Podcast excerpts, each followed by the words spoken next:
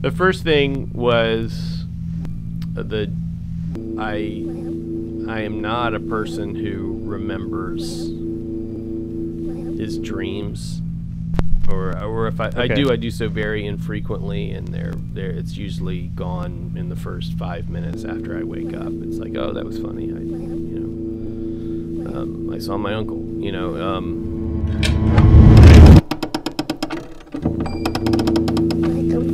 Goyang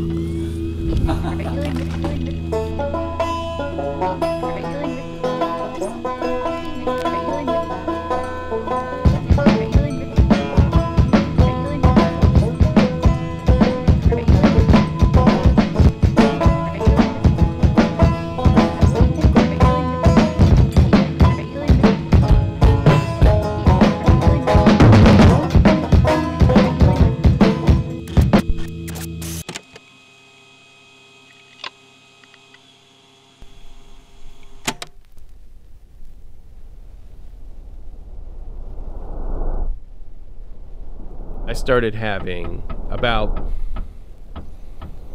about two or three weeks into into starting the record. So still still recording and doing all that instrumental recording and everything. Yeah, so the tracks hadn't even been sequenced. I started getting really vivid dreams about the the story and I started hearing the music in these dreams. Two or three two or three dreams a night, I would completely wake up from the dream with perfect recall of everything the dream had been about. Everything I heard, what I smelled, what I saw, where I was, who I was with. Two or three times a night. I barely slept. Uh, obviously, I did sleep because I would get, once I would get back to sleep, I would immediately go into another dream and then wake up. And sometimes it, it felt in the dream like, you know, something that had taken an hour or two hours. And I would wake up and it would be 15 minutes later. Mm-hmm. That that started almost immediately. Like I said, one first first second week of work.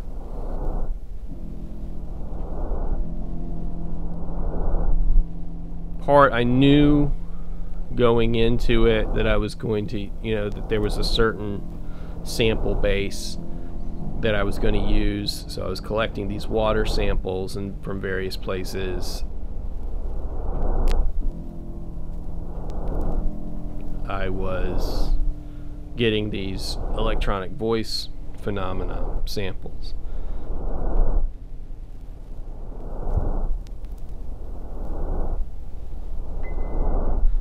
And you know, I don't know if you've ever listened to them before. Or, or, if the listeners are not familiar with them, but it's basically it's a lot of white noise or pink noise, and suddenly in the midst of this static, there's usually speech. Ninety-nine percent of them are human speech, or, or considered to be some variant of human speech. Sometimes you'll hear other things footsteps, uh, things falling, uh, sounds of. I mean, I think there's some out there with like sounds of gunshots, you know. And so I was collecting these, and uh, they're a bitch to listen to, particularly late at night, which is when I was doing Yeah. most of my work on the record. They are unsettling, regardless if they're fake or what. I mean, like, it's unsettling.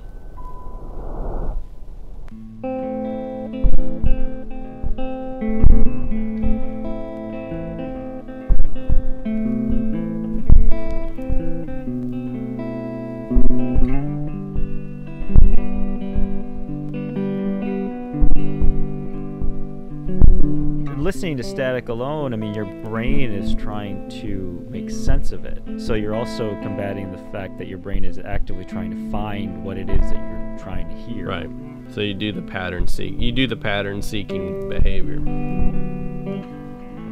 You know, so I'm collecting these, and I've got literally. I, I'd be surprised. I, I probably have 50 that I'm going through and listening to. They vary in length from a couple of minutes to a couple of hours long. And I'm listening to every single one all the way through multiple times. And it, it start you know, I'm having these dreams every night. I'm not sleeping very well. It's very odd. Um, the machines are talking back. So, you know, when I when I finally get some time to sit down, it would be discover what the new what the new what the machines had decided to do on my days off.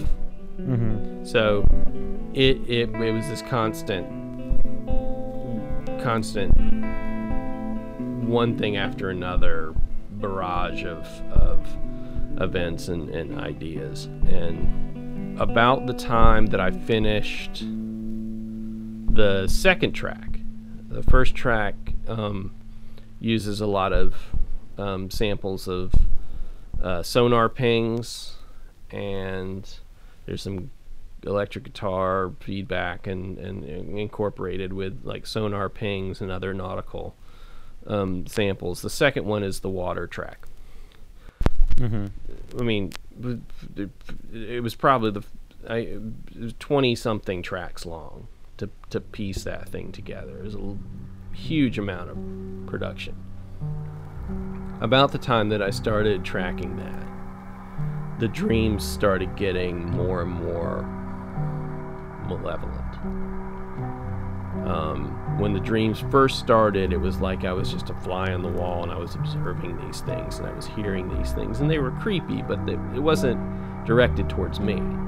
Um, now I was there and there was something else there and it was coming to get me.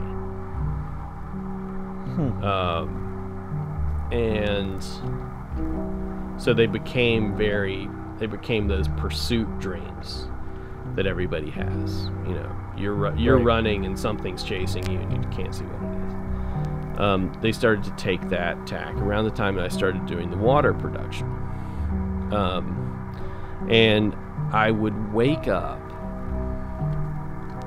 And invariably the dreams ended the same way. Me ending up in the water. The only way to get to get away from this thing, from the shadow, um, was to jump into water, dark water that you can't see the bottom. It, And were you jumping off a ship, or do you not? I couldn't really tell. the The point of view of the the point of view of the dreams was very much my point of view, so I could only really see the, you know, the what I could turn my head and see. And so Right. I, I, never really saw anything. I, I, I saw maybe some things that um, would indicate that I was on the ship from my story. Um, Okay. But I also saw some things that would indicate that I wasn't. I saw my childhood bedroom, for example. Um, uh, in, in one of the dreams. So it wasn't consistent.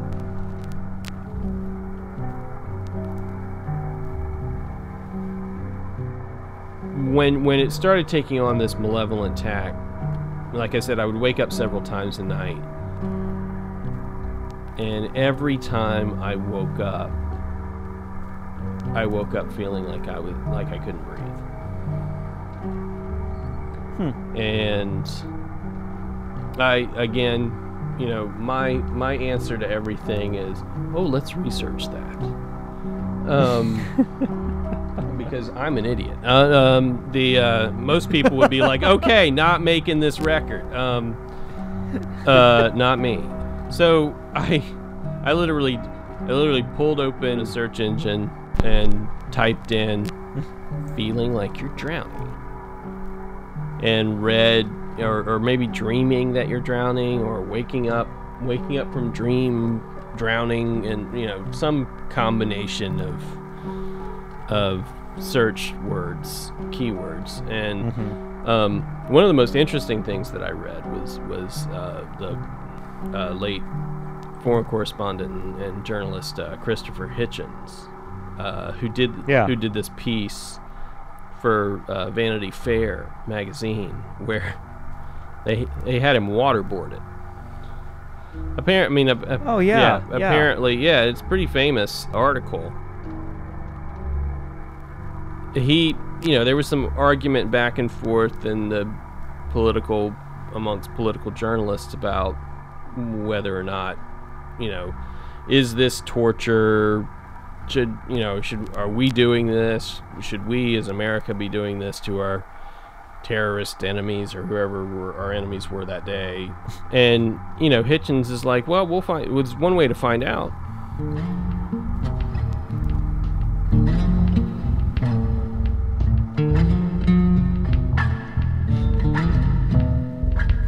And so his editor was like, Well, do you want to be waterboarded?